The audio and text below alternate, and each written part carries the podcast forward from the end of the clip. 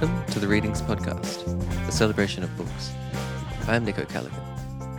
In today's episode, a recording from the launch of Kill Your Darlings' new Australian fiction anthology for 2022. This is Kill Your Darlings' fourth annual collection of short fiction and features some of Australia's best loved writers alongside some exciting new voices. At the event, we were lucky enough to hear work by Chloe Wilson, Jack Vening, and Maxine Beneba Clarke. And I'm glad to be able to share the recording of the writers reading their own work aloud, as it is one of the best ways to experience the writer's craft. I hope you enjoy. Good evening, everybody. My name is Nico. I'm one of the staff here, one of the events team, one of the buyers, and I'm very, very glad to welcome you all here tonight to celebrate this wonderful anthology, this new Australian fiction. Before we get going with tonight's proceedings, before I introduce everyone, I would like to take a minute to acknowledge that this is stolen, unceded Indigenous land. This is the Kulin country, and the people who are the traditional custodians here are the Wurundjeri people. And I think it's right and only apt to pay respect to elders of the past, present, and those to come. It is my great pleasure to introduce the real host for tonight, who is the person who's edited this wonderful volume, Susie Garcia, who will be introducing everyone else.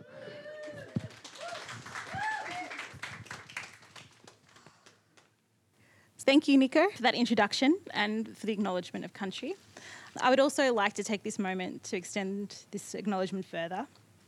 As we come together to celebrate writers from all around the continent, including Indigenous writers who contribute their stories, Kill Your Darlings acknowledges that New Australian fiction is created on unceded, sovereign Aboriginal and Torres Strait Islander lands.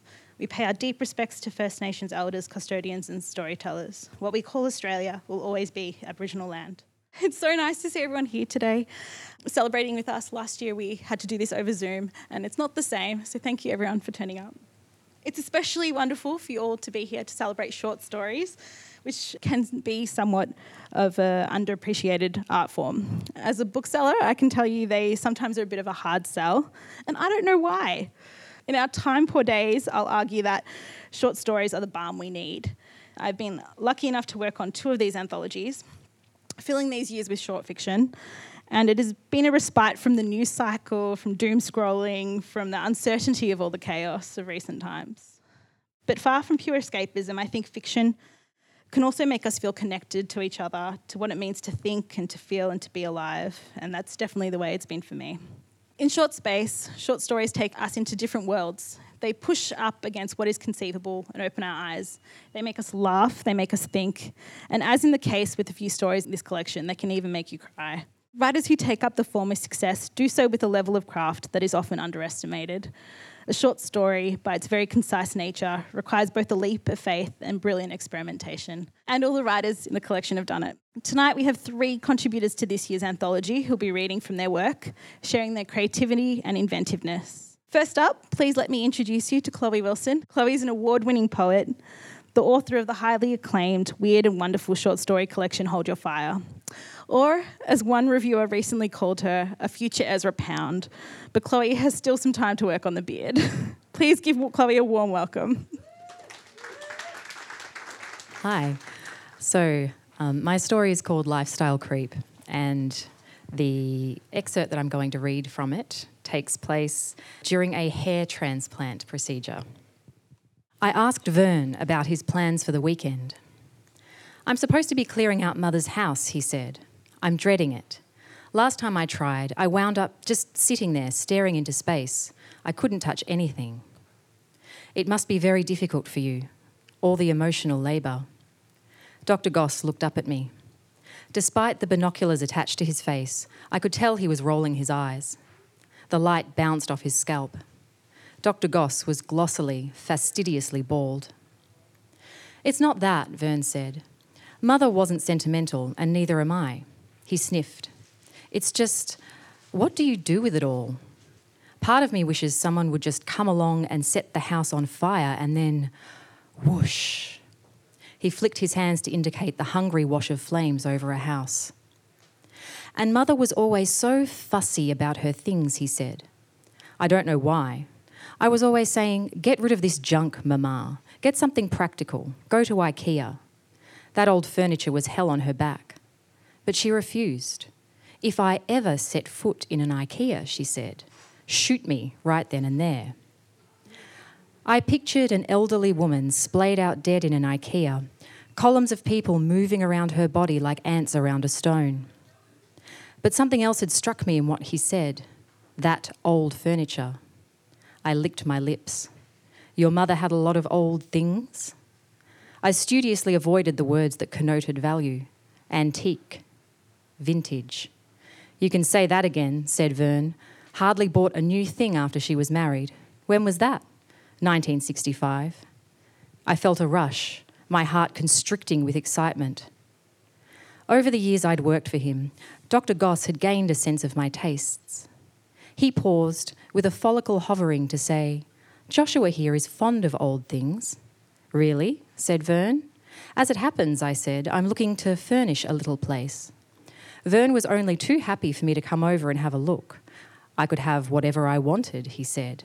I would be doing him a favour. This exchange with Vern cheered me considerably. Prior to it, I'd received an unsettling email. It was from the workshop of Signor Tocci, maker of bespoke men's shoes. Signor Tocci was nearly 100 years old and lived in a tiny monastic town in Italy. He'd been a cobbler of choice to the European intelligentsia of the 1960s. I'd read an article about him, which was accompanied by photographs of starkly lit chisels and shoe lasts. The spirit of each man, Signor Tocci had said, can be seen in his shoes. Is the man a maverick, a lover, a diplomat, a general? His shoe must communicate this. A shoe can orient a man towards his destiny. Yes, I'd thought, nodding. I have a destiny, and to reach it, I require a pair of Signor Tocci's shoes. I knew I should wait until I had the money, but with each passing day, there was a real risk Signor Tocci would die. The article disclosed that he still smoked a packet of unfiltered Gauloises every day. To have the shoes made required a long and torturous series of emails between me and the workshop. One of Signor Tocci's assistants had asked me to not only measure my feet, but to send photographs of them.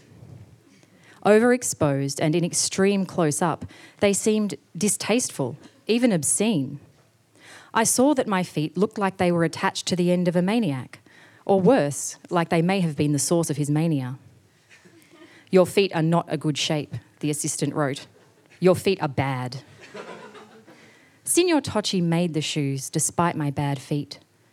They were double monks in a tobacco coloured leather, supple and shining and handsome. And when I wore them, I was supple and shining and handsome. No one would know about my maniac feet or about the humiliating process I had undergone to acquire a disguise for them. I wore them every day. Every day I could look down and think, finally, I am in control of my life. I had been queasy, however, when I received the invoice. I resolved this feeling by making the first two payments on a new credit card whose limits seemed dizzyingly capacious. This was my third credit card. When I wasn't filled with dread, I was almost impressed at how much debt I'd managed to accrue. It was astonishing to me that I'd been given one credit card, let alone three. With a certain amount of nimble thinking and timely movements of modest sums of money, I was managing to keep all of my credit cards alive with minimal demands from the banks. I'd even received an offer for a fourth card, which I was seriously considering. But the tide of my debt was rising.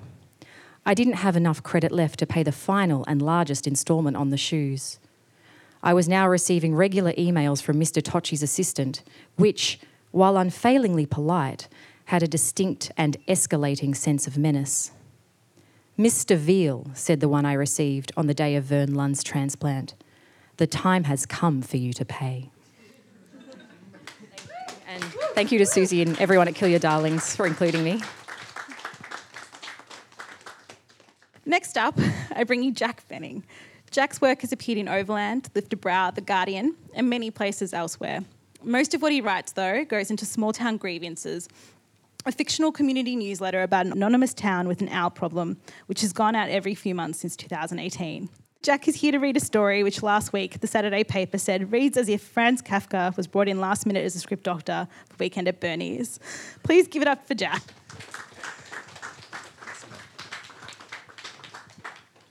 Thanks, guys, and thank you, Susie. And the excerpt I'm going to read for my story is a little way through it's about a guy who goes to dinner with his estranged, kind of dysfunctional cousin who he hasn't seen for a long time. I'd never been to the Chinese restaurant, which sat at the end of my block. At 7 p.m., I went down through the fire escape and walked the long way around. Nobody on the street would see where I'd come from, and I could avoid being cornered in the lifts by anyone I may have wronged. My building was old and treacherous, close enough to smell the river, but not enough to see it. Every week or so, someone was toppling from a balcony or dying loudly inside a decaying ensuite.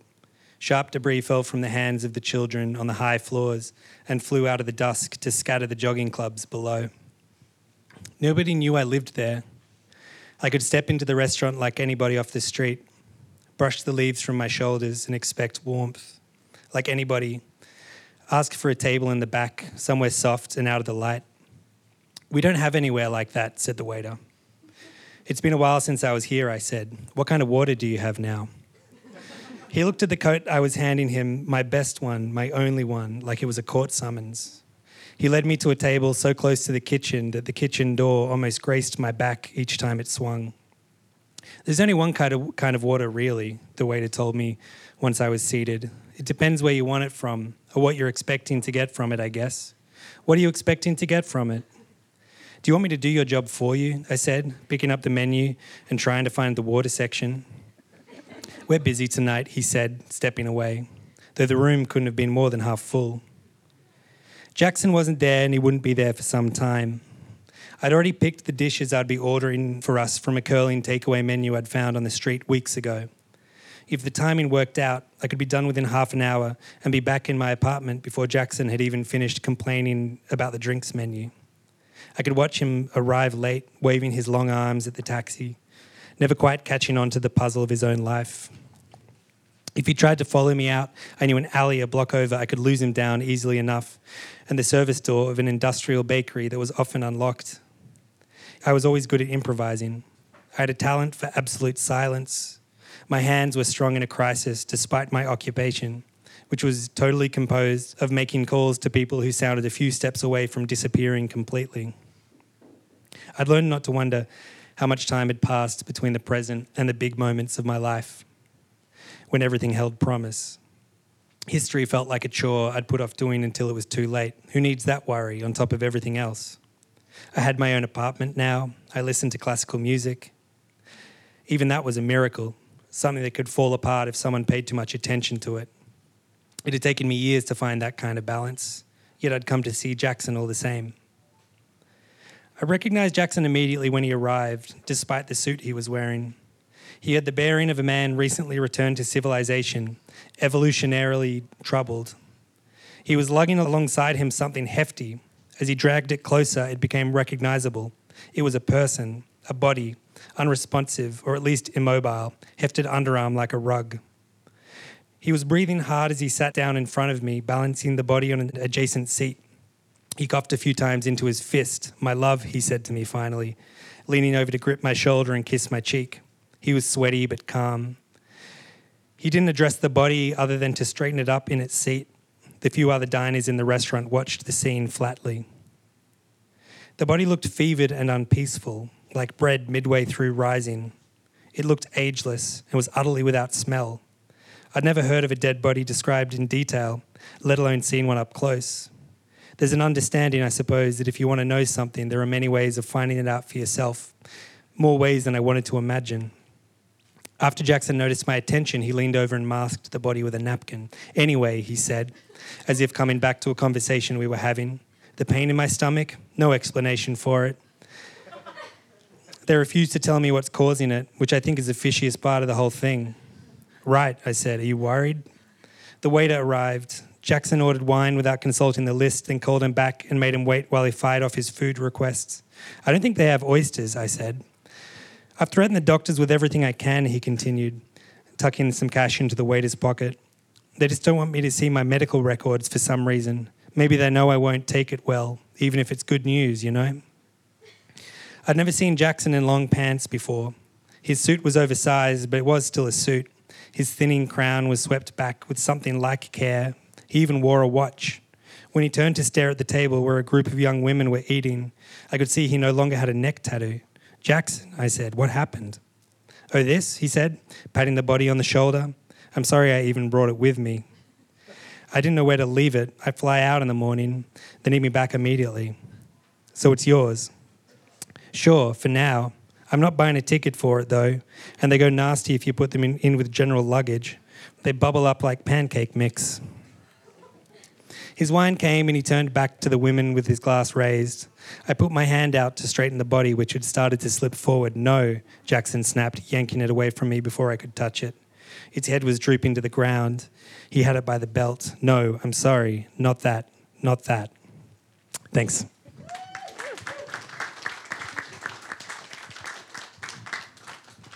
Thanks, Jack. Our final reader tonight is a writer who really celebrates the short form. She recently tweeted that even the idea of writing a novel makes her want to stab herself in the thigh with a biro.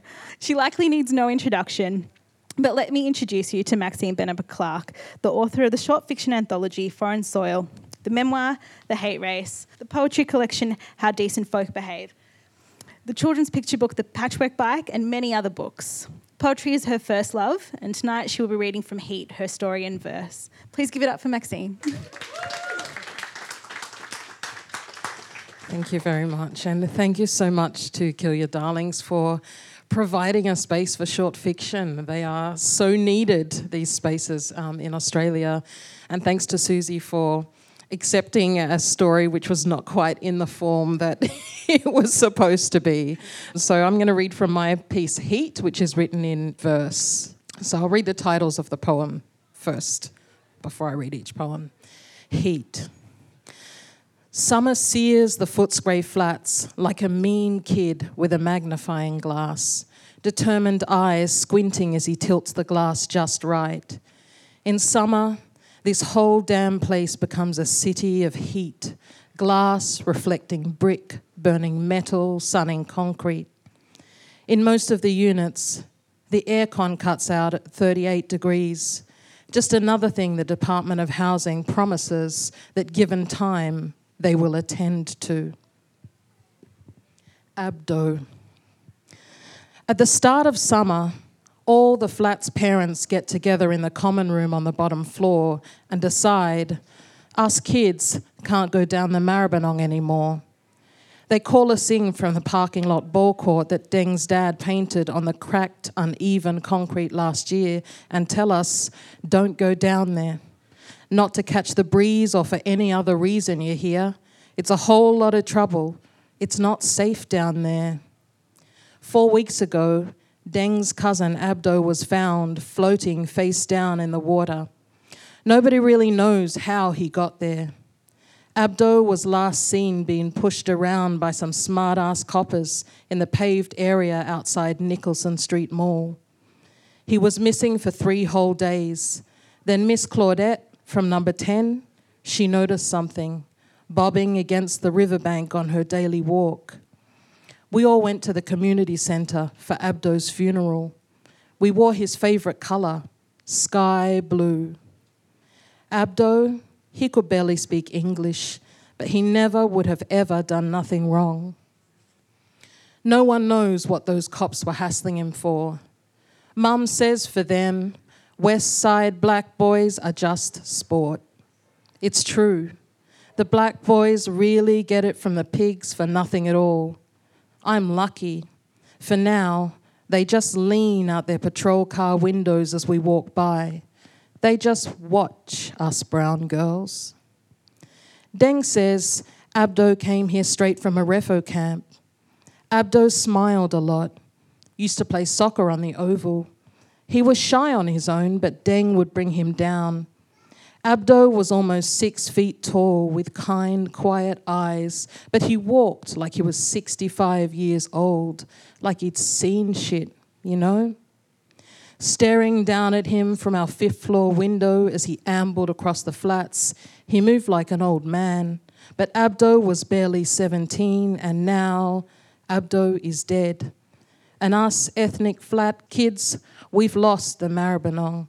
Because when all our mums say don't go down there, take it from me, we're not trifling with that ban. text message. Nobody is allowed up in our flat. My mum, she's scared. They might take you away, she says, because they don't like the state of the place. Dad told her that when he left, and now it's constantly in her head. If they want to meet up, Deng and Daniel have to text me on my prepaid.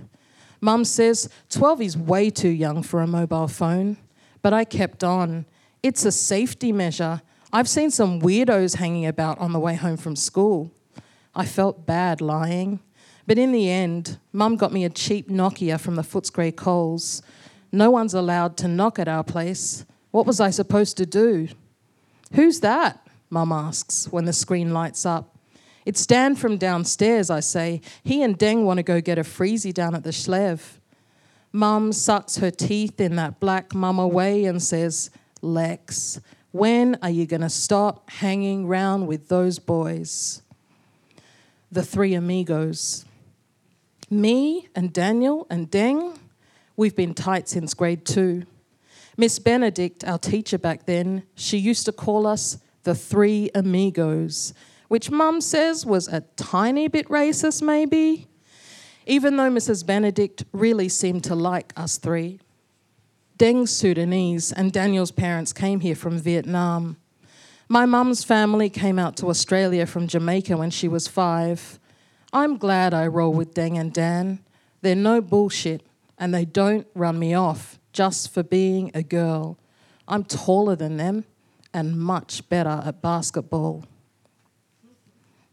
Freezy. Mesa and Lulu from my grade 5 class last year at school, they're braiding each other's hair under the ceiling fan in the bottom floor laundry room. I pass them on my way out. Come sit with us, they call. Nah, thanks, it's cool. I wrap my hand tight around the metal railing outside the laundry room. I like how it stings, how the heat leaves a burn line even on my dark skin. I watch for a moment as Mesa's fingers fly through Lulu's thick black hair, twisting it this way and that into a long patterned rope. Mum shaved my hair off for me last June in our bathroom. I told her, Nits are rife at school, Mum. If I get them too often, the teachers might come round and inspect our place. Mum rolled her eyes. She knew I was playing, but she shaved it off anyway, just how I wanted, low with a Remington on a grade two. Thank you. Thank you so much. also, want to give a thanks also to all the other contributors of this um, collection. Just a final note this has been a huge team effort with so many people involved from our submissions readers, our cover designer, Alyssa Donalo, as well as editorial consultants, Jennifer Newen, Bianca Valentino from Black and White in Queensland, our proofreader, Anna Thwaites, who's also here tonight. Thank you, Anna. And our typesetter, Alan Varwerk. I'd also like to give a special thanks to the KYD team, Alan and Maddie. Thanks, you're wonderful. And also another special thanks to Beck, who has been amazing support at every stage of this journey. One last note is that keep an eye out. We'll be announcing when submissions open for New Australian Fiction 2023. And who knows, maybe one of the writers will be here tonight. Thank you, everyone.